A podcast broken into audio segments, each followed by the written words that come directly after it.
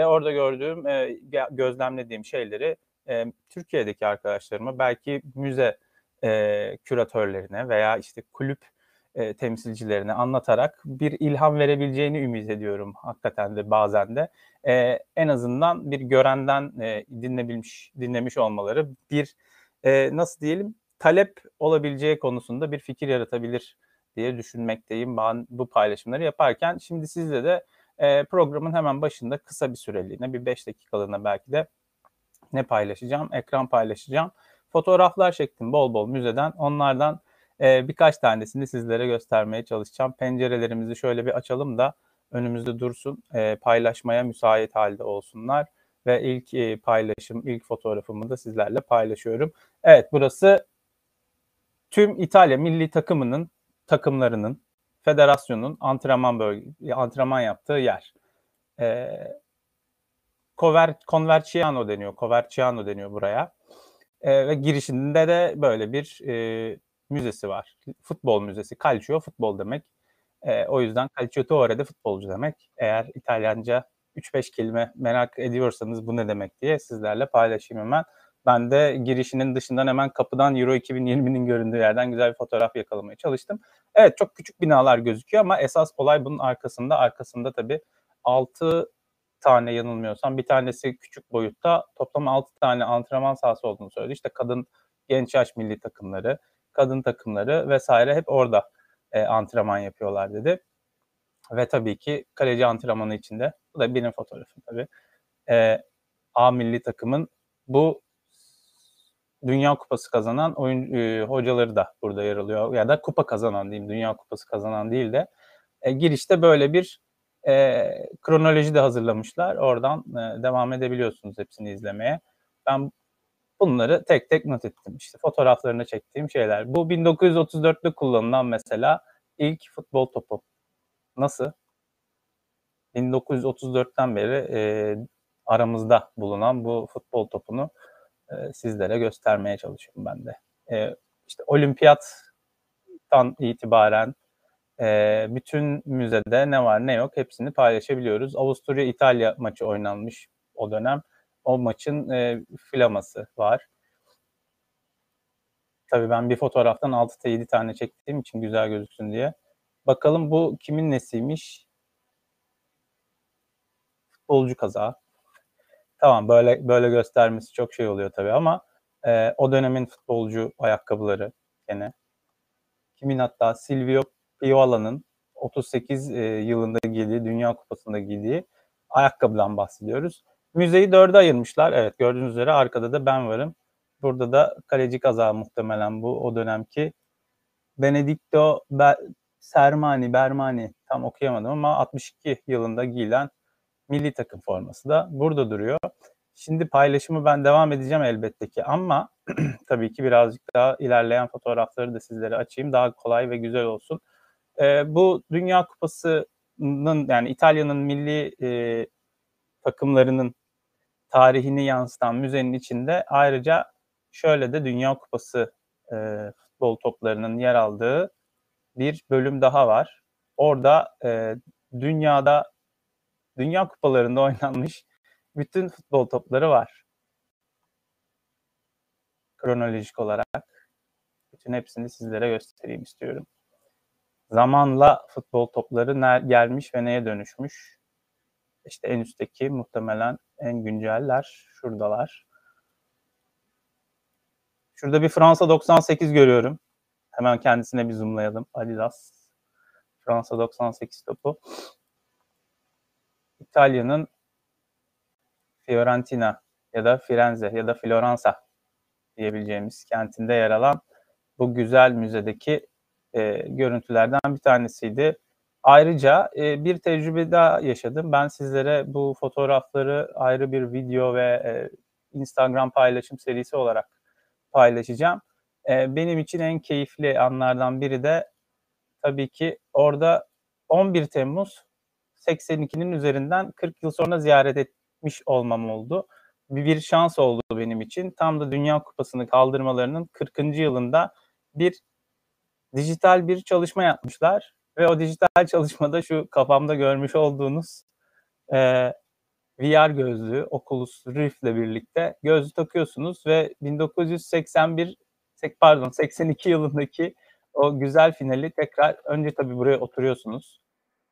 Buraya sizi oturttuktan sonra gözlüğü takıyorsunuz ve etrafınızda dönmeye başlıyorsunuz. Çünkü 3 boyutlu ve her an her yerden bir şeyler olabiliyor. Ee, ben taktığımda işte sağdan atak geliyor, soldan geliyor. Nasıl bakacağım? Etrafımda dönmem gerekiyor. Koltuğa tutuna tutuna şöyle dönüyordum hep. Arkada neler oluyor? Efendim oradan orta geldi filan.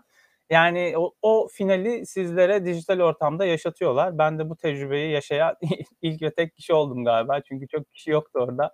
Bir de dedim dik çeksene. E tabii 82 Dünya Kupası'nın yanında e, bir fotoğrafım olsun istedim. Madem 82 Dünya Kupası'nın finalinin e, dijital versiyonunu yaşıyoruz bu gözlüklerle. Ben de bu gözlüğü taktım ve gel dedim abi de burada çek. 82 Dünya Kupası'nı ben kazanmış kadar oldum neredeyse.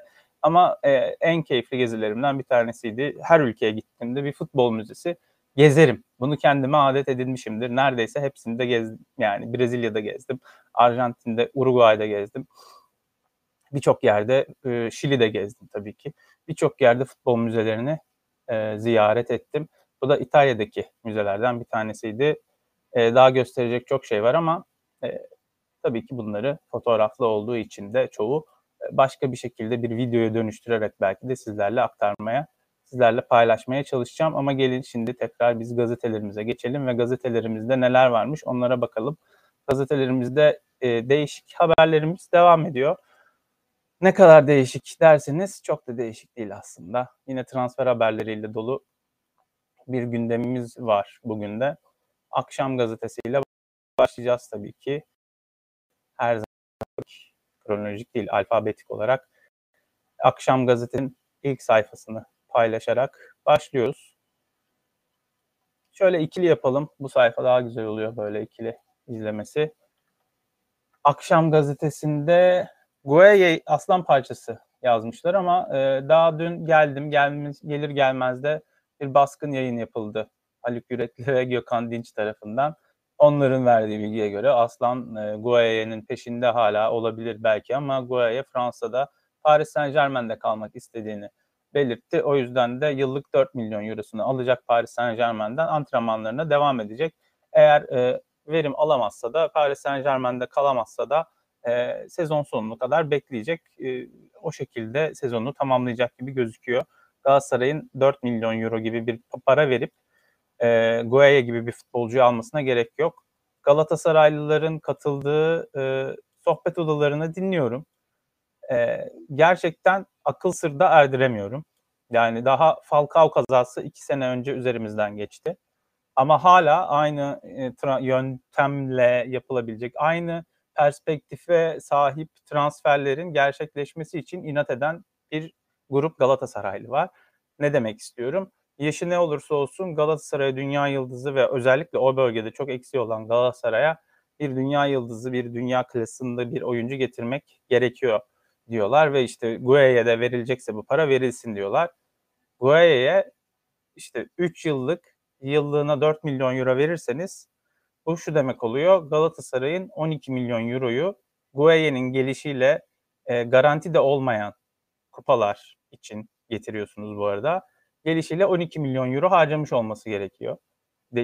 12, 12 e, milyon euro harcamış olması demek oluyor Guaye'nin gelmiş olması. Çünkü bu oyuncu 32 yaşında. Hadi 3 sene oynadı. 3 sene ne kadar üst düzey oynarsa oynasın futbolda bir oyuncunun gelişi hiçbir zaman 12 e, milyon euroluk gelir getirecek bir şampiyonluk e, garanti etmez. Guaya bunu hiç garanti etmez. Messi'yi getirseniz bile garanti etmiyor gördünüz. Olamayabiliyor bazen. Ama inatla Goa'ya gelsin, Goa'ya gelsin. Berkan ve Tayland'dan olan nefretiniz bir nefrete dönüştü artık. Bir nefret objesine dönüştü Berkan ve Taylan ikilisi. Onlara karşı olan güvensizlik durumları buna getiriyor. Guaya'ya sakat değil bir şey değil. Hayır tabii ki gelsin ama Guaya'ya 2 milyon euroya gelecekse gelsin. Bakın daha Sergio Oliveira'ya e, konferans ligini yani Avrupa'nın 3. ligini ancak kazanabilmiş. Bir yandan evet Avrupa'da bir tecrübe, bir arena, bir sürekli turnuva oynamış olmanın tecrübesi var tabii ki Sergio Oliveira'da. Buna hiç itirazım yok ama yıllık 2.75 çarpı 4'ten verilmesi, eee, çok da mantıklı, çok, eee, uygun bir fiyat değil. Yani Dursun Özbek zaten Galatasaray'da geldiğinde ilk bunu yaparak bu Belhanda, Feghouli, Babel vs. vs. vs. sıralamasındaki oyuncuları getirebilmişti. Yani yıllık zaten €2.500.000'dan fazlasını veriyorsanız çoğu futbolcu getirirsiniz. Bunda bir problem yok ama Galatasaray gibi artık bo eksi €3.000.000.000 gösteren kasasında bu kadar büyük bir açık olan, eee, takımın daha dikkatli transferler yapması lazım. Çünkü 2.7'ye bir transfer yapıyorsanız elinizdeki 1.1'lik ve, eee, potansiyeli daha yüksek ve millî takım oyuncuları daha fazla para ister. Sergio Oliveira da millî takım oyuncun ama senin A millî takımında oynayan ve A millî takımının da değişilmez parçası olmaya aday oyunculardan biri olan Kerem birazcık daha mental açıdan gelişmesi lazım tabii ama, eee, biraz daha fazla para isteyebilir en basitinden. Yani bu tür problemler yaşanabilir ki Kerem'in de, eee, belki bu tür sıkıntılar çektiği, eee, ortada de denebilir. Nasıl ortada denebilir? Kerem Van Aanholt'la kavga etmiş, küfür etmiş, eee, aldığı, ayağına aldığı darbe sonrası. Van Aanholt da "Dostum ne yapıyorsun? Futbol bu. Olur böyle kazalar, özür dilerim." falan gibilerinden o ortamı yumuşatmaya çalışmış ama, eee, son dönemde de sıkça takip ettiğim Hakan Can abinin, eee, aldığı ve ilettiği bilgilere göre bu olay olduktan hemen sonra değil de biraz durulduktan ondan sonra Galatasaray yönetiminden, eee, haber çıkmasıyla, izin vermesiyle ya da bir şekilde sızmasıyla Galatasaray, eee, medyası da paylaşım vermiş. Yani Galatasaray muhabirlerinin ya da kulüp muhabirlerinin diye genelleyeyim ben bunu, kulübün çıkarına adım atmasını ben, eee, doğru bulmuyorum. Şöyle doğru bulmuyorum, hiçbir muhabir kimsenin çıkarına bir adım atamaz. Çok net. Ya da şöyle düzelteyim bunu, eee, birçok muhabir ya da bütün muhabirler sadece halkın çıkarına olan şeyleri paylaşmak zorundadır. Çünkü gazeteciliğin kamuya, eee, hizmet etme gibi bir görevi de vardır. Eee, buradaki kamu hizmeti ne olabilir? Takım içinde bir huzursuzluk vardır ve bu takım içindeki huzursuzluğu taraftarlar daha önceden bilsinler ki kulüplerindeki durumları daha iyi öğrenip ona göre kulüplerine, işte, kendi kulüpleri olduğu için kendileri bir, eee, tepki göstersinler veya, işte, ona göre takı tavı takım tavı takımlarına tavır ve takım derken dilim dönmedi. Takımlarına tavır alsınlar ya da almasınlar. Bunu herkesin neden olduğunu bilmeye ihtiyacı var. Hakkı da var. Gazetecilik, eee, öyle kamu yararı dışında başkalarının yararına yapılacak iş değildir diye toparlayayım. Galatasaray'da Oliveira da antrenmana katılmış. İşte o görüntüler burada bu arada. Az evvelki kavga görüntülerinin burada olduğunu da e, ekleyeyim. Konuşurken sayfayı getirmeyi gözünüzün önüne unutmuşum. Oliveira'nın da e, katıldığı antrenmanda böyle bir kavgaların olması, bunun içinde Kerem'in olması birazcık e, tabii ki bir mesaj olabilir yani o yarattığı bir nasıl diyelim atmosfer yaratmış olabilir Sergio Oliveira'nın gelişi. Bak burası böyle, ben burada böyle onunla bununla tartışıyorum. Tabii Marcao'yla da Kerem bir kavga yaşamıştı. Ee, yani Kerem'de saha içindeki bazı bazı durumlarda gösterdiği tepkiler, vücut dili hiç mantıklı değil, doğru değil, e, sıkıntılar gösteriyor. E, ayrıca bu antrenmanda da bu şekilde yansıyor anlaşılan. Kerem'in bu konuları ya da ya sinirini ifade etme biçimini e, öğrenebilmek için birinden destek alması lazım. Çünkü sinirlendiğin anda da bunu kontrol edebilirsin. Bunu sinir e, yönetimi diye, anger management diye filmi de var ya da sinirini kontrol altına alma diye e, eğitimler de var. Yani bunun üzerine gidilebilir. E, kontrol altına alması lazım. Sinir e, ve stres sonucu verilen tepkiler çoğu zaman e, içgüdüsel ve e, sonucu hoş olmayan tepkiler oluyor tabii ki. O yüzden Kerem'e de bu konuda dikkat etmesi gerektiğini ben şahsen öneriyorum. Envakame iddiası da büyüyormuş. Galatasaray uzun süredir Envakame'yi de e, bir oyuncu da alamadığı için Envakame 33 yaşındaki bir oyuncuyu alacakmış. Yani tam tamamen kişisel yorum yapıyorum. Galatasaray bana inat Envakame'yi alırsa ben Envakame yorumlamayı da Galatasaray yorumlamayı da bırakamam tabii ki. Çok bu kadar da büyük konuşmayacağım ama Envakame övmeyeceğim Galatasaray'da. Övemem zaten. 33 yaşındaki bir oyuncunun e, kurtarıcı olarak takıma katılıyor iddiasını da e, kabul edemem ve bu beni heyecanlandıramaz. Kimsenin de heyecanlandırmasını e, istemem açıkçası. Fenerbahçe Flamengo'nun ardından e, Willian Arao da açıklamış. Brezilyalı orta saha bugün akşam saatlerinde Türkiye'ye gelip sağlık kontrollerinin ardından resmi sözleşme imza atacakmış. Akşamın haberine göre ama akşamın haberinde e, imza yok.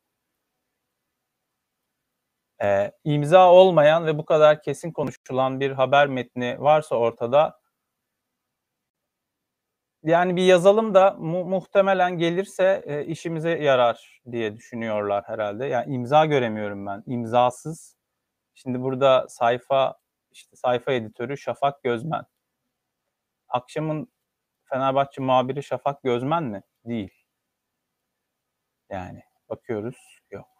Anlatabiliyor muyum? Orada e, bir haber alınmış, kulağa bir şeyler çalınmış ama imza da atılamamış nedense. Çünkü böyle gerçekten büyük bir haber varsa ortada biri üstlenir ve ben bunu evet yarın geliyor denir. Ama ne yazık ki olmayabilir bu durum. 13 Temmuz çarşamba günü çıkan bu gazetede Ren'in Kim inadı isimli bir manşet de açılmış. İsimli bir manşet de olmaz. E, Ren'in Kim inadı diye bir manşet atılmış. 18 milyon euroluk serbest kalma bedelini peşin ödemeyi kabul etmiyor ama geri adımda atan Ren'in resti işe yaramamış. Fenerbahçe taviz vermemiş. Fransızlar bir kez daha Sarı lacivertlerin kapısını e, çalacakmış. Ücreti arttırıp e, taksit yapılabilir. Yani belli bir nakit verilebilir. Üzerine kalan e, bedeli de taksit yapabiliriz. Kiev maçının sonucuna göre de e, bir cevap olacağını konuşuyorlar. Evet, ben e, Ozan Tufan'a geliyorum hemen. Şimdi sizle de paylaşacağım bu ekranı. Kendi Twitter hesabımı açıyorum. Ali Koç'a kırgınım diye bir mesajı var burada. Ee, Ozan Tufan'ın. Ahmet Ağsaç'ı muhabiri. Bir süredir iletişimde olduğum, zaman zaman yazdığım, sıkı fıkı değiliz ama merhabamızın olduğu bir arkadaşım, gazeteci, muhabir arkadaşımı röportajlarını takip ediyorum uzun süredir. Ve kendisi Ozan Tufan'la ilk röportajı yapanlardan bir tanesi. Ozan Tufan'ın bu röportajını gördükten sonra e, Ahmet Selim'le yaptığı röportajı gördüm ve ardından o röportaja e, şöyle bir yorum yaptım. Geliyor, az kaldı. Çok çok az sonra. Orama dedim ki yani Ozan Tufan aslında burada e, hiçbir şey işte kimseye şunu demedim bunu demedim diyor ama ben özet çıkardım ve dedi ki Ali Koç ve kötü yönetimi bana bir kere güle güle yolun açık olsun bile deme diyor özetle diyor. Ee, yani Ozan Tufan orada da kırgın olduğunu dile getiriyor. Hemen size paylaşayım. Ve bayağı alıntılanıp altına da küfürler yazılarak e, şey yapıldı, linç edildi.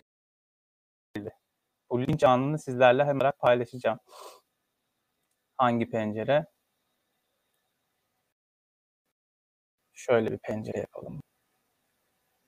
Sanırım bu. Paylaş kardeş. Paylaşılıyor mu? Bakın. Ben ne demişim? Ali Koç ve kötü yönetimi bana güle güle yolun, yolun açık olsun bile demedi diyor özetle. Yani ben kötü yönetimi demiş. Yönetime bir e, şey koymuşum sadece en fazla orada. Ahmet Selim Kulu tebrik etmişim güzel röportaj için. Eyvallah demiş. Biri de bana sallayarak yazmış burada. Bakın. Şimdi öncelikle madem konu buraya geldi.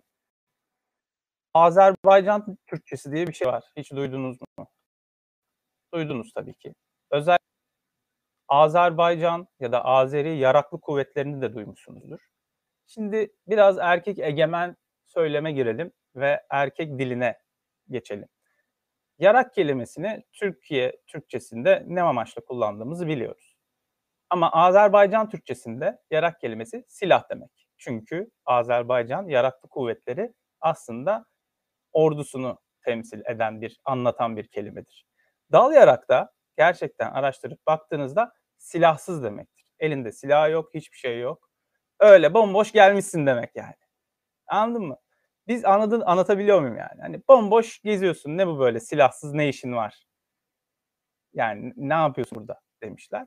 Konuşurken beynini kullanmayan, boş konuşan, aptal ve söyledikleri densizlik yapan, sinir bozucu, dayaklık kimse diye de Sema Hanım bana bunu iletmiş ama dalayarak kelimesinin Azerbaycan Türkçesinden Türkçemize geldiğini ve belki de hani bilgisizliği silahsızlık olarak bir eşleştirme yaparsak hani bilgisizce bilgisizce gelmişsin konuşuyorsun demek istiyor olabilir belki Sema Hanım bana ama söylediği şey e, aslında e, Azerbaycan Türkçesinde silahsız anlamına gelen bir kelime. E, devamında da birçok e, link var. Sana bir sıkıntı mı yarattı bu durum? Sana ne işte vesaire vesaire falan filan demişler. Ya kendi git evinin önünde kendi takımınla yorum. İyi veya kötü ama bir gerçek var. Ali Koç Galatasaray taraftar için sport falan filan yapmış. Git özel uçakla başkan falan. Yani garip garip böyle e, troll hesaplar enteresan linçlere kalkışıyorlar. Hatta bir tane alıntılayıp tweet atanlar bile var. E, ben Ali Koç yönetimi Ozan'a güle güle demedi demişim. Kötü yönetimi demişim. Neden de Ahmet de işte bana laf atmış. Ali Koç iyi yapmış falan filan. Böyle garip garip garip garip mesajlar gelmiş anlayacağınız. Peki bakalım Ozan Tufan ne demiş? Ali Koç'a kırgınım bana güle güle bile demedi. Bu iyi bir yönetim mi? Ya benim dediğimin Ozan Tufan'ın dediğinden ne farkı var? Ali Koç ve yönetime kırgınım. Mental anlamda daha rahat olacağım için yurt dışını tercih ettim. Türkiye'de yoruldum. Belki ileride yolumuz kesişir bilmiyorum. Benim için onların yeri çok ayrı ama başkan ve yönetim bazında olaya bakarsak bu konuda benim için çok farklı düşüncelerim var. Fenerbahçe'de Ali Koç ve yönetime kırgınım demiş. E yani güle güle demeyen, oyuncunun kaç kere iletişime geçme çabasına rağmen röportajlarını izleyin yani. Ben aradım, konuştum, özür istedim, şans istedim. Hiçbir kere geri dönülmedi diyor. Ozan Tufan'a yapılmayacak, gösterilmeyecek bir tavır bence bu. O yüzden de kırgınım demiş. Ben de kötü yönetim dedim zaten. Yani benim dediğimin hiçbir farkı yok Ozan Tufan'ın dediğinden ama karşılığında gördüğünüz üzere böyle böyle insanlardan e, linçimsi şeyler yemek e, kısmetinizde olabiliyor yani eğer Twitter'da böyle bir şey paylaşırsanız. Yani bunu bir yazı haline döküp paylaştıktan sonra e, tweet atsanız bile zaten o yazıyı okuyup okumadan e, 3-5 tane satırına bakıp e, sen ne diyorsun be pis herif falan diye saldırabilirler. Yani Twitter böyle bir hala. Neyse geçelim akşamın bir başka sayfasına. Dorukan e, yanılmıyorsam TRT konuştu dün. Evet TRT Spor aracılığıyla bir röportaj verdi. Bu sene yine şampiyonuz demiş. E, burada bir olay var. Bugün hemen gözümü dikkat çek, gözümü e, dikkatimi çekti.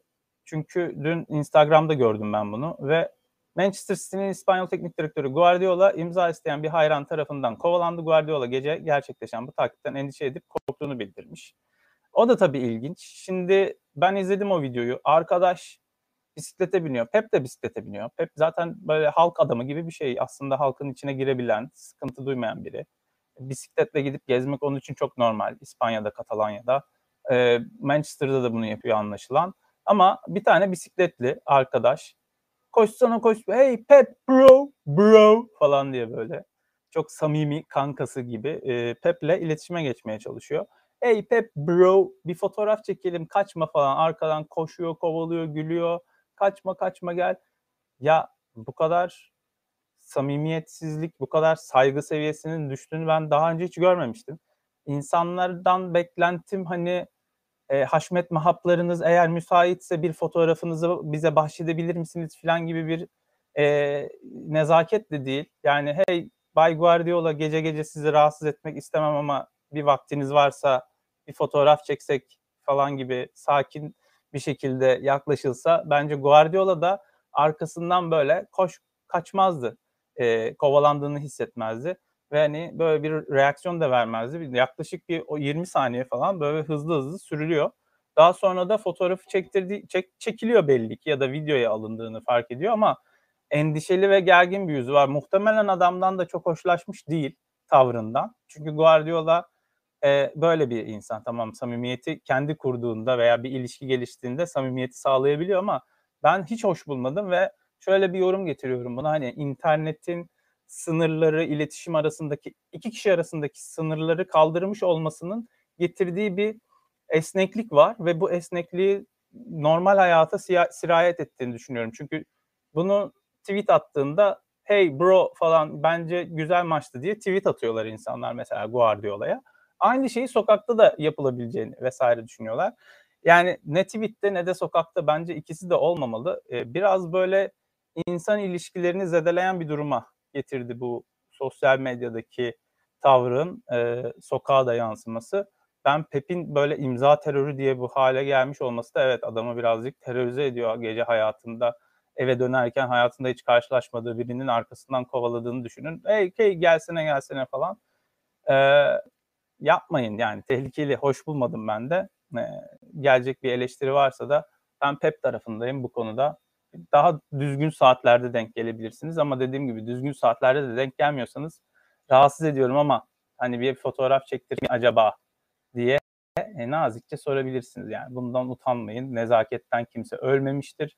Hatta puan da kazanırsınız. Adam der ki yani bu adam ne kadar nazik geldi bize o gecenin saatinde. Belki 3-5'te güzel kelime söylersin ve adamın gönlünü hoş tutarsın veya paylaşımı yaparken e, çözüm üretilir bu tür ilişkilerde. Haydi Sultanlar bugün Ankara'da Milletler Ligi finalleri başlıyor. Gönlümüz filenin sultanlarıyla maçları takip edeceğiz. Bugün Brezilya-Japonya 18.30'da da ABD-Sırbistan maçları var. Türkiye'nin maçı da yarın Tayland'la olacak. Milletler Ligi finalleri, yarı final müsabakaları 16 Temmuz'da, final ve üçüncülük maçları ise 17 Temmuz'da yapılacak. Ve bir süper dava haberi de var burada. UEFA ile Avrupa Süper Ligi kurma girişiminde bulunan kulüpler arasındaki dava Adalet Divanı'nda görülmeye başlanmış. Real Madrid, Barcelona ve Juventus'un halen içinde bulunduğu oluşumun avukatı Miguel Odriozola, UEFA'nın yıllardır futbolu demir yumrukla yönettiğini ve tekel oluşturarak tüm kulüpleri dövdüğünü söylemiş. UEFA'nın avukatı da Donald Slater, Süper Lig'in kurulmasının mevcut sistemi çökerteceğini vurgulamış. Gibi gibi gibi. Ankara gücü yine ilginç bir transfer. Federico Maceda'yı renklerine bağlamış. Ee, bir dönem futbol e, oyunlarında yıldız bir oyuncu olması bekleniyordu. Federico Maceda iyi bir golcü olması bekleniyordu. Manchester United altyapısından çıkan bu çılgın adam da kim diyorduk ama olmadı. Ankara gücü değişik transferler yapıyor. Hese Rodriguez'in yanına Maceda'yı da getirdiler. Bakalım ne yaşayacak Ankara gücü bu oyuncuların gelmesiyle birlikte. Jervinho foto maç pardon fanatik sayfasına göre Arise transfer oluyormuş. Diabate'nin ardından Trabzonspor'da bir yabancı oyuncuyla da sonunda yıldızlar ayrılıyor ama e, yollar ayrılıyor ama e, bir başka yabancı da yine listede sanki hepsi bütün yabancı listesi tamamlanmış gibi açılmış gibi anlaşılan. Trabzon'da varsa yoksa olay stoper. Şimdi de Hoffenheim forması giyen Stefan Poş'u gündeme almışlar. Gündemdeki diğer Avusturyalı da Grilic. Dorukan'ın dünkü röportajından bir mesaj. Kimseye bakmıyoruz. Son şampiyon biziz. Üç kulvarda mücadele edeceğiz. Yoğun geçecek. Bir se- yoğun bir sezon olacak. olacak. Ancak kimseye bakmıyoruz. Son şampiyon biziz. İlk hedefimiz Şampiyonlar Ligi. Avrupa'dan 3 teklif gelmişti. Beşiktaş'tan ayrılıp serbest kaldığımda Avrupa'dan gelen 3 teklif varmış. Türkiye'den de isteyenler varmış. İlk hedefi Avrupa'ya gitmekmiş. Gerçekten ilk hedefi Avrupa olan birinin menajeri ve ailesi tarafından bu kadar kolay ikna edilmesi de e, ilk defa gördüğüm bir şey. İlk hedefi Avrupa olup boştayken Avrupa'ya da elini kolunu sallaya sallaya gidecekken Trabzon'a gelmiş olmasını hangi vizyon dahilinde yaptığını ben anlayamadım. E, mutlu olacağını inanmış. Peki o böyle mutluysa böyle ama yani neden eleştirmeyeyim ki bu kadar kolay Avrupa'ya gitme şansı varken bir futbolcunun. Çünkü Avrupa'ya gitmek ya da Avrupa'ya da boş verin. Doğup büyüdüğünüz şehrin dışına çıkıp başka bir şehirde başka bir hayat kurmaya çalışmak, o şehirde yaşamak bile insanın insana, insanın hayata bakışına çok büyük pozitif değerler katan bir şey. Belki Trabzon'a giderek bunu yapmayı tercih etti Dorukan. Ama elbette ki farklı bir ülkeye gittiğinizde birazcık daha konfor alanınızdan daha zorlanacak bir ortama gittiğinizde o zorluklarla başı çekme, başı baş etme biçiminiz e, hem de oraya uyum sağlarken insanlarla e, yaptığınız görüşmelerden e, sizin çıkardıklarınız size her zaman biraz daha fazla şeyler katar diye düşünüyorum ben. Fenerbahçe'de Mesut devri kapanıyor diye fanatik Mesut haberini sür manşetten vermiş. Sözleşme fesih sürecini hızlandırmış, sözleşmesi feshedildi diye e, bahsetmiştim ben ama e, feshetmeye yakınmış. En azından feshetmeye anlaşmışlar yani feshetme konusunda Onu iletebiliriz. Yakında resmileşecek anlaşılan bu fesih durumu. Ayrıca Joshua King Fenerbahçe'de. O kesin. Thiago Çukur da Fenerbahçe'ye forvete imza atmak için e, havaalanına geldiğini gördük onun da. Böyle boynunda bir kelebek ve o kelebeğin ortasında da kuru kafa e, görüntüsü olan, e, resmi olan bir dövmesi var Thiago Çukur'un. İlginç bir bölge, ilginç bir dövme. Fenerbahçe'de de ilginç olacak bu tür dövmesi olan bir futbolcuyu izlemek eğer imza atılırsa. E, Arao'yu soracağım bugün Brezilyalı arkadaşlarıma ama Joshua King için bir şey diyemeyeceğim. Fanatik Aslan Gueye haberi içinde e, yani bence gerek yok bu kadar para. Daha evvel konuştuk. Gueye için yıllık 4 milyon euro isteyecek. 3 milyon euro vermek bile 9 milyon eurosunu çöpe atmaktır. 3 milyon euro verin bir tane genç oyuncu alın yıllık 1 milyon eurodan diyeceğim gene. E, o zaman da olmuyor çünkü oyuncu geliştiremiyorsunuz. Gördük işte geçen sene ne Morutsan'ı ne de e, Çikaldağ'ı geliştirebildi Galatasaray. Hani onlara verdiği parayı boştaki dünya yıldızı sakat makat fark etmez. Ona verse çok daha iyi olacakmış gibi düşünüyor Galatasaray taraftarları. Dinlediğim haberler, e, dinlediğim sohbet odalarındaki görüşler bu şekilde Galatasaray'da. Diyorlar ki e, dünya klası olsun da isterse 10 milyon euro olsun. Yani Galatasaray şeyi o. Paris Saint Germain'den aldık diyelim de isterse öyle olsun. Dediğim gibi öbür türlüsünü yaptık da ne oldu? Öbür türlüsünü doğru adamlarla yapmadık demek ki diye düşünmeniz gerekir diyorum ben de. Kavganın ardından da fotoğraf mı paylaşmışlar? Evet bakın ben bu detayı kaçırmıştım. Tekme tokat kavga fark etmez kardeşlik ortada falan diye herhalde seni seviyorum bro diye bir paylaşma yapmışlar. Kerem'e sarıldı. Kerem benim kardeşim ve aynı hedefe yürüdüğüm yol arkadaşımdır. Abi yani sezon içinde bu adamların birlikte kaç tane üçgen kurup asist ve işte sol atak or- organizasyonu yaptığını hepimiz biliyoruz. Bence kapışmaları normal. Hadi bu işin gazetecilik kısmını birazcık eleştirdik ama yani normal. Kapışsınlar. Lütfen kapışsınlar. Hatta e, Yunus'a da biraz geleceğim. Dün yine e, Haluk Yürekli ve Gökhan Dinç abinin izledi yaptığı programda abi diyorum meslek büyüğü olaraktan. E, Spor Gecesi Dijital'de bir görüntü vardı. Ömer Bayram'la Aytaç'ın e, antrenmanı görüntüleri diyelim. Galatasaray antrenmanını Galatasaray TV yayınlamış. Ee, Ömer Bayram ve Aytaç da kamera açısına göre en önde duran kişiler ve çalışma şu. E, biri topu saklayacak, diğeri de savunma yapacak, topu almaya çalışacak. Ben çok sevdiğim antrenmanlardan bir tanesidir. Top kapma çalışması diğer adıyla. Ama ne Aytaç topu tüm fiziğini kullanarak tüm topa hakimiyeti alanını sağlamak için e, kuvvetli bir şekilde topa sahip olma hareketi yapıyor ne de Ömer Bayram Aytaç'ı itiyor. Tam tersi de yaşanmıyor. Ve böyle dostlar alışverişte görsün dediğimiz şekilde birbirleriyle antrenman yapıyorlar. İşte omuz omuza itiyorlar, şöyle yapıyor falan. Ne bir ayak teması var, ne biri diğerinin topuna değiyor vesaire. Bu Galatasaray TV'nin kameralarının tarafından en önde olduğu için en çok dikkat çeken şey oldu.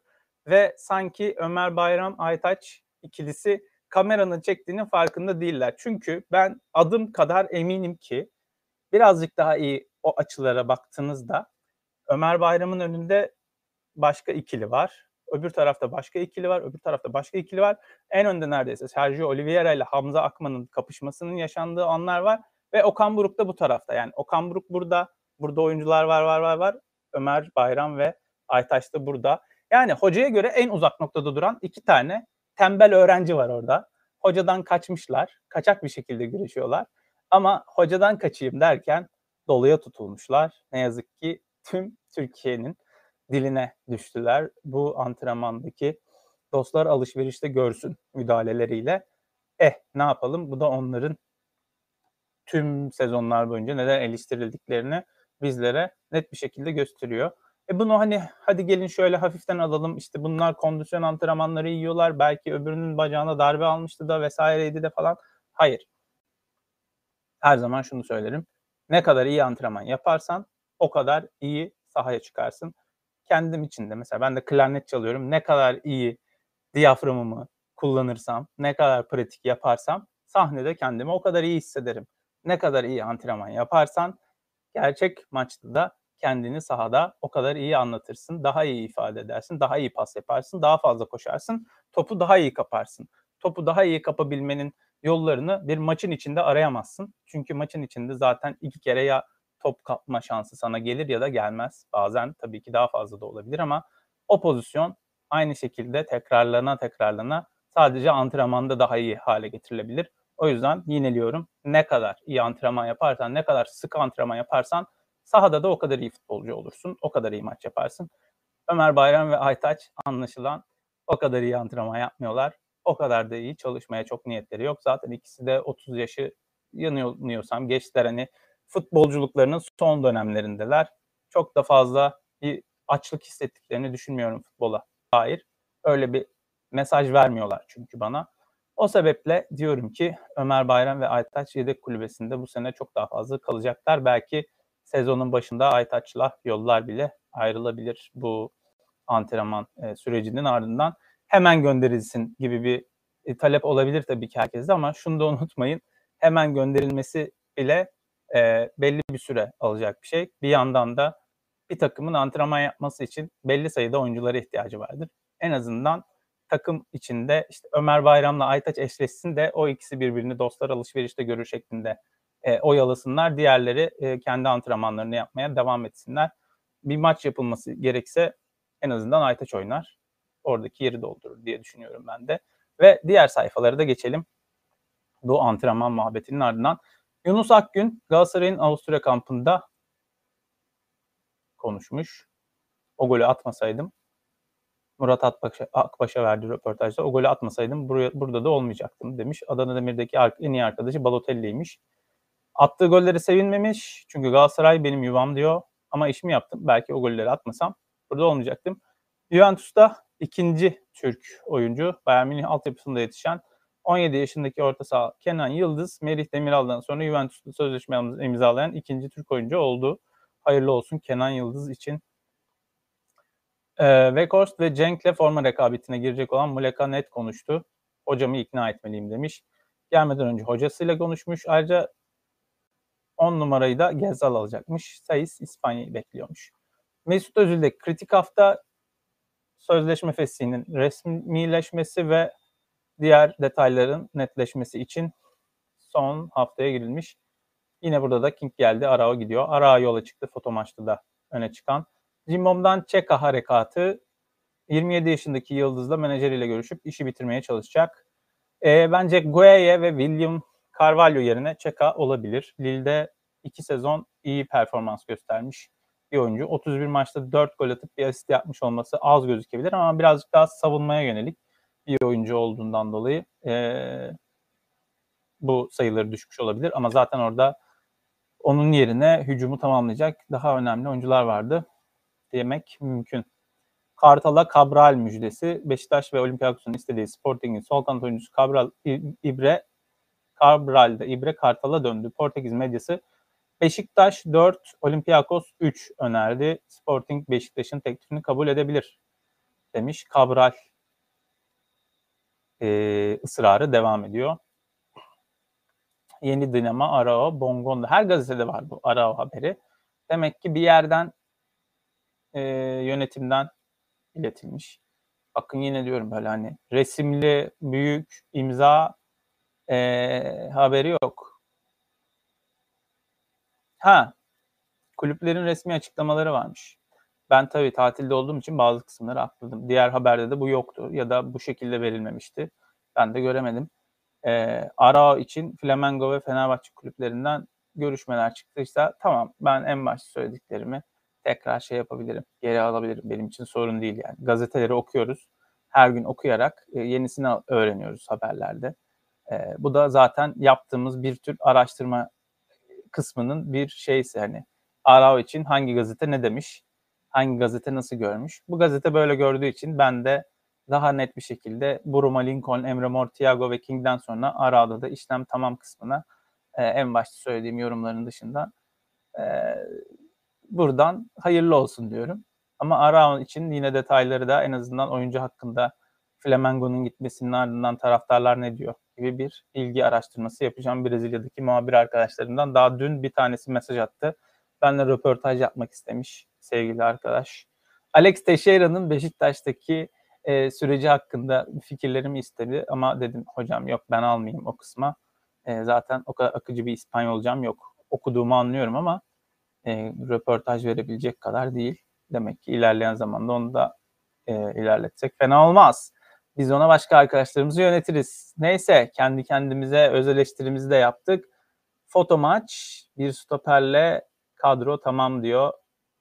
Hamdi Aslan, Trezeguet gibi çok değerli bir oyuncu alındı. Larsen çok güçlü. Hem savunma hem hücum yönü çok iyi. Bir iki gün içinde bir de stoper istiyormuş. Trabzonspor adına yapılan bu açıklamada görüyoruz.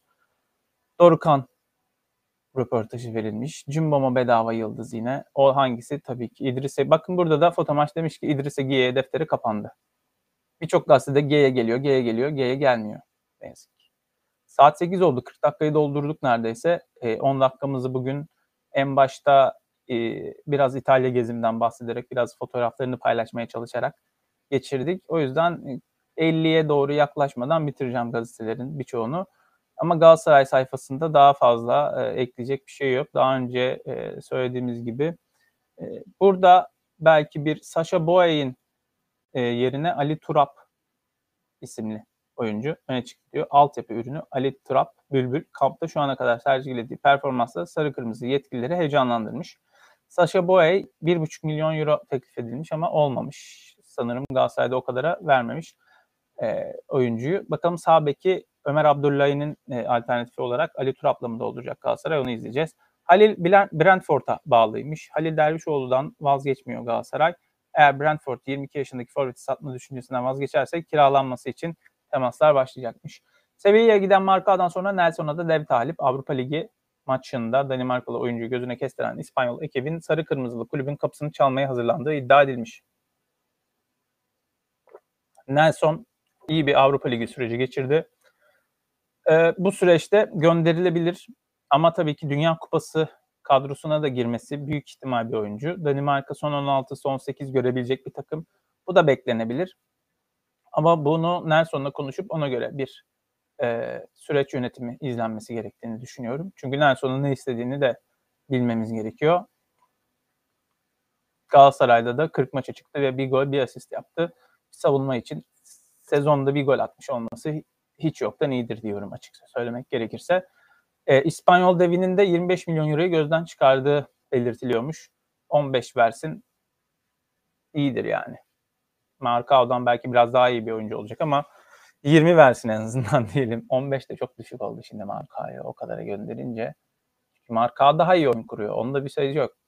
Ama Nelson biraz daha iyi hava toplarında. O yüzden Nelson'un e, milli takımdaki ve Avrupa pasaportunun da olması onun e, transferini kolaylaştıran şeylerden bir tanesi. Galatasaray'ın 10 numara adayları arasında Joao Pedro ilk sırada menajerinin komisyonunu indirime gittiğini söylüyor ve 500 milyon 500 bin euroya çekmiş komisyonunu. E, problem buymuş zaten. Galatasaray sayfasını buradan geçiyoruz.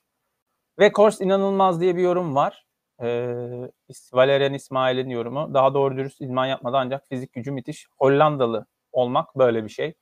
Ee, muhtemelen Weghorst e, yaz tatili boyunca da her sabah 6'da kalkıp 8'e kadar en azından bir koşusunu yapıp e, ağırlık kaldırmadıysa bile 3 e, yani çok az böyle 5'lik dumbbell belki 10'luk dumbbell çalışması bile yapmış olabilir. Ben koşusunu yaptığından eminim. O yüzden fiziği de müthiş bir şekilde kalmıştır. Sakatlıktan koruyacakmış onu ee, şey Valerian İsmail. Rıdvan'a Kostiç engeli diye verilmiş. Frankfurt transfer sözleşme imzalama sürecine gelmiştir Rıdvan'la. Ancak Kostiç ne olmuş? Sözleşme uzatma görüşmelerine başlamış. O yüzden sıkıntı yaşanmış. Beşiktaş'ın altyapıda en çok futbolcu yetiştiren oyuncusu Serpil Hamdi Tüzün'ün eşi Lale Revane hayatını kaybetmiş. Serpil Hamdi Tüzün ayrıca ülke futbolu için çok önemli bir insandır. Saygıyla her zaman adını anarım. Bu acı haberin ardından ben de başsağlığı dileklerimi, sabır dileklerimi kendisine iletiyorum. Serdar Saatçı'ya geçiyoruz. Serdar Saatçı da 72. dakikada oyuna girmiş. 83'te sağdan çıkarılmış. Oyundan almadan önce Serdar'a seslenmiş. Böyle temposuz oynayacaksan hiç oynama çıkabilirsin demiş. Direkt soyunma odasına giden Serdar kapıları tekmelemiş. Oyun içinde ve oyundan sonra göstermiş olduğu tavır nedeniyle Serdar kadro dışı bırakılmış. Genç oyunculardaki bu e, ilginç Z jenerasyonu tavırları e, takibe alınmalı. Oyuncuların tamam gençsiniz de yani sen kadroda savunmacı yok. Güveniliyor. Taraftar seni seviyor. 72'de oyuna girip hiç koşmuyorsun hocanın dediğine göre. Bir tempo göstermiyorsun, bir varlık göstermiyorsun. 10 dakika sonra da gerçekten iyi yapmış Valerian İsmail. Ben mesela Enis Destan için de söyleyeyim mesela Enis Destan'ın Enis Destan hakkında bir şey söyleyeceğim. Enis Destan'ın İskoçya Türkiye milli maçını izleyin. Attığı golü ve attığı golden sonraki gol sevincine bakın. Karambolden gol atıp 17 yaşındaki futbolcu ya da 18. Ardından Ronaldo sevinci yapamazsın. Hele ki o attığın gol 1-0'dan skoru 1-1'e getirmişse ve maç 1-1'e bit- bitiyor. Gidip topu alman lazım senin oradan. İskoçya'ya sen 1-0 mağlup duruma düşmüş olmana ağlaman gerekirken gidip İskoçya'ya gol attın diye Ronaldo sevinci yapıyorsun. Yeni jenerasyondaki futbol oynayan gençlerin en büyük sorunu 12 yaşında bilgisayar oyunu oynarken attığı golden sonra ekranda yaptığı o gol sevincini salonda yaparken aynısını sadece gol atıp gol sevincini kutlamak. Ben gol sevincinde kafası olan futbolcuyu hiç anlamadım. Ben golümü atayım da gol sevinci yapayım. Havasında bir yeni jenerasyon var. Özellikle Türkiye'de. Ben ben de futbol oynadım. Hepimiz futbol oynadık. Ben bazen gol de attım. Ama gol attıktan sonra bir bir kere düşünmüşümdür. Hani gol attıktan sonra ne yapacağım? O da belli. Tişörtümü çıkarıp sallamaktı. Biliyorum. Ama ondan sonra golü nasıl kutlayayım, ne yapayım, ne edeyim, gol diye bağır geç işte yani zaten odur zaten golün sevinci. Başka da bir şey olmaz. Sen daha Ronaldo değilsin, bir şey değilsin. Serdar Saatçı sen daha Vida değilsin, bir şey değilsin, saçın Vida gibi diye hemen ne bu afra tafra? Ben anlamıyorum. Bakın hemen kadro dışı bırakıp İstanbul'a gönderildi. Dünkü maçta yaşananlar. Hemen hemen sepet. Aferin. Galatasaray sayfası yarım sayfa Ali Naci Küçük. Bugünkü maç saat 20'de Spor Smart'taymış. Yerli matematiği nedeniyle Kaan Ayhan'a e, bir baskı varmış. Kerem kavgası da bu şekilde anlatılmış. Fotoroman gibi Ali Naci Küçük'ün e, haberinde. E, Uğur Meleke öne çıkarmış. Emirhan Delibaşı Gezal'ın alternatifi olarak Oğuzhan Akgün'ün de iyi olduğunu belirtiyor. Rozier, Rozier'in kolay sinirlenmesi evet bir probleme. Vegos ve Muleka'da kulübedeymiş. Cenk Tosun'u formayla tekrar gördük. Yine bir vole denemesinde. En son bıraktığımızda Benfica'ya voleyle gol atıyordu bu adam. Yine bir voleyle e, e, başlamış mevzuya. Yapay zeka aradığınız hakem bulunamadı derse ne olacak? diye Murat Fevzi Tanır'la bir e, köşe yazmış. Onun bu köşesini ayrıca okuyup değerlendireceğiz. Programın sonuna doğru geliyoruz. E, vaktimiz daralıyor ama biliyorsunuz hakem günlüğü programı yapıyoruz. Yaz nedeniyle hakem günlüğü programı belirli aralıklarla oluyor. Gündemde haber oldukça oluyor. Evet MHK belirlendi. Benim tatilde olduğum döneme denk geldi. Ama ve lakin o süreçte gelişmeleri listedeki e, kimlerin olduğuna dair araştırmalarımızı yaptık, yapıyoruz ve bunun için hazırlandık. Hakem günlüğü programı yapacağız bugün Halil İbrahim Dinçler ile birlikte ve Murat Nevzi Tanırlı'nın da bu yazısına değineceğiz. Ayrıca yine e, belirtmek isterim ki hani MHK konusunda Hakan Can'ın hazırlamış olduğu yine kendi kanalında yayınladığı bence son dönemde gazetecilerde özellikle e, kendi yaş jenerasyonunda e, çok iyi kullanan bir ga- gazeteci e, YouTube'u o Hakan Can. Birçok gazeteciyi görüyorum. E, nasıl kullandığını görüyoruz hatta. Hakan Can 15 dakikalık gerçekten haber kaynaklarından haberler aldığı, yeri geldiğinde hakem camiasından aldığı haberleri iletti. Yeri geldiğinde tek başına başka transfer konusunda ya da kulüp içi konuşmalar üzerine e, aldığı haberleri, gündemdeki haberleri derleyip, özetleyip 10 dakikalık, 15'er dakikalık yorumunu kattığı güzel videolar yapıyor ve gerçekten sert eleştiriler de yapıyor. Özellikle onun da MHK hakkında yaptığı videoyu sizin de izlemenizi isterim. Ee, diyeyim ve bu Hürriyet sayfasından devam edelim. Fenerbahçe'de olanları biliyoruz. Ve devam ediyoruz. Oliveira'yı da ucuza aldılar diyor. Transferi 3 milyon euroya bitirmiş Galatasaray ve makul bir fiyata transfer edildi, alındığını söyleyelim. Evet bu açıdan makul. Yıllık 2.75 verileceğini duydum. Bu da yani dediğim gibi en fazla parayı bence Sergio Oliveira'nın alması lazım şu anda. Daha fazlasına gerek yok. Ee, yani Guaya'yı alıp yıllık 4 milyon euro vermeyelim. Bakın burada da Guaya defteri kapandı diyor. Bir bazı gazeteler alıyor alıyor diye yazmışlar. Bazı gazeteler kapandı diye ver, bırakmışlar bu haberi. Ee, o yüzden Guaya'yı bence Galatasaraylılar unutsunlar. Ben o konuda eminim. Emrecan zora girdi. İstanbul Spor'la Emrecan için 1,5 milyon euro karşılığında el sıkışılmıştı ama ödeme planı konusunda anlaşmazlık yaşandı. Transfer askıya alındı. Çaykur Rizeli Emirhan Topçu'ya çevrilmiş rota. E, Serdar Saatçı'yı da gönderdiğine göre Beşiktaş oraya birini alacak anlaşılan. Roma'da yıl, 20 yıllık büyük aşk hüsranla bitmiş. Bu nasıl bir magazin hayatı haberi? Francesco Totti ve televizyon dünyasının ismi olan İleri Bilesi boşanacaklarını duyurmuş. İtalya'ya gittim ve bu boşanma haberi yaşandı. Artık nasıl ortalığı karıştırdıysam bilmiyorum. Ne Roma'da değildim onu söyleyeyim. Sabah gazetesi adım adım yazmış Joshua King haberini. Evet bundan bahsediyor. Ve Napoli'de Kim Min istiyormuş. Kanatta kentini buldu. Aslan kenar oyuncusu için rotayı Ryan Kent'e çevirmiş. Ryan Kent Liverpool altyapısındaki değil miydi bu? Liverpool'dan 7 milyon 200 bin euroya evet alınmıştı. Ryan Kent olabilir neden olmasın ama hiç inandırıcı değil. Yani ben özür dilerim Suat Umurhan'dan ama e, bir türlü kendisini e, yaptığı haberleri ve e, sunuculuğunu bir türlü beğenemedim. Sabah gazetesinde zaten ayrı bir e, durumum var, tavrım var. Suat'a insani açıdan hiçbir şey demiyorum ama haberleri beni çok doğru tatmin etmiyor ya. Doğru bulmuyorum. Haberlerin çoğunun sonucunda görüyoruz. Weghorst'un işi zor, yükü ağır. İmza parası istedi, transfer yaptı Guaya için. Boyata'yı da Hertha Berlin'den istiyormuş e, Trabzonspor. Bakalım sonuca varacak mı bu transfer. Galatasaray öne çıkan tüm engellere rağmen ısrarla iki ön libero arıyor. E, bu ön libero haberleri de tabii ki Taylan ve Berkan'ı da mutsuz ediyor anlaşılan. Öyle bir haberler yayılıyor ortada. Em, Boateng aslan oluyor haberi var. Bu da olmuyor. Onu da söyleyeyim. Boateng Galatasaray'a gelmiyor, gelmeyecek. Markao'yu satıp Boateng'i getiren Galatasaray yönetimini de takdir etmeyin zaten. O yönetimde yönetim değildir ayrıca. Onu da ekleyeyim. Kırık Kalpler Durağı olarak verilmiş Mesut'un ayrılık haberi ve Serdar kadro dışı.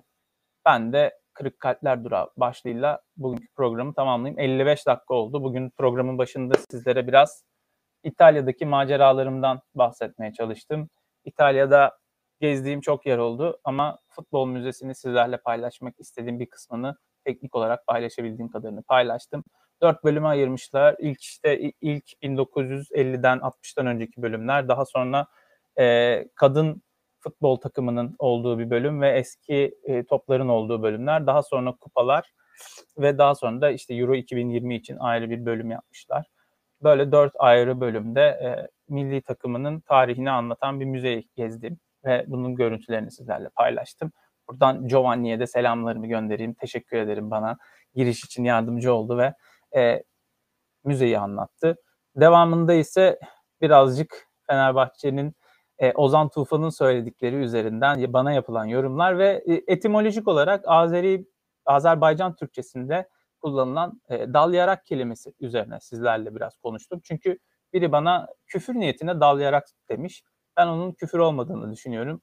E, bana bunu küfür olarak iletenin bilgi dağarcığının ne kadar düşük olduğunu e, gördüğümü söylemek amacıyla o bugünkü programda o konuda bir etimolojik açıklamada yaptım.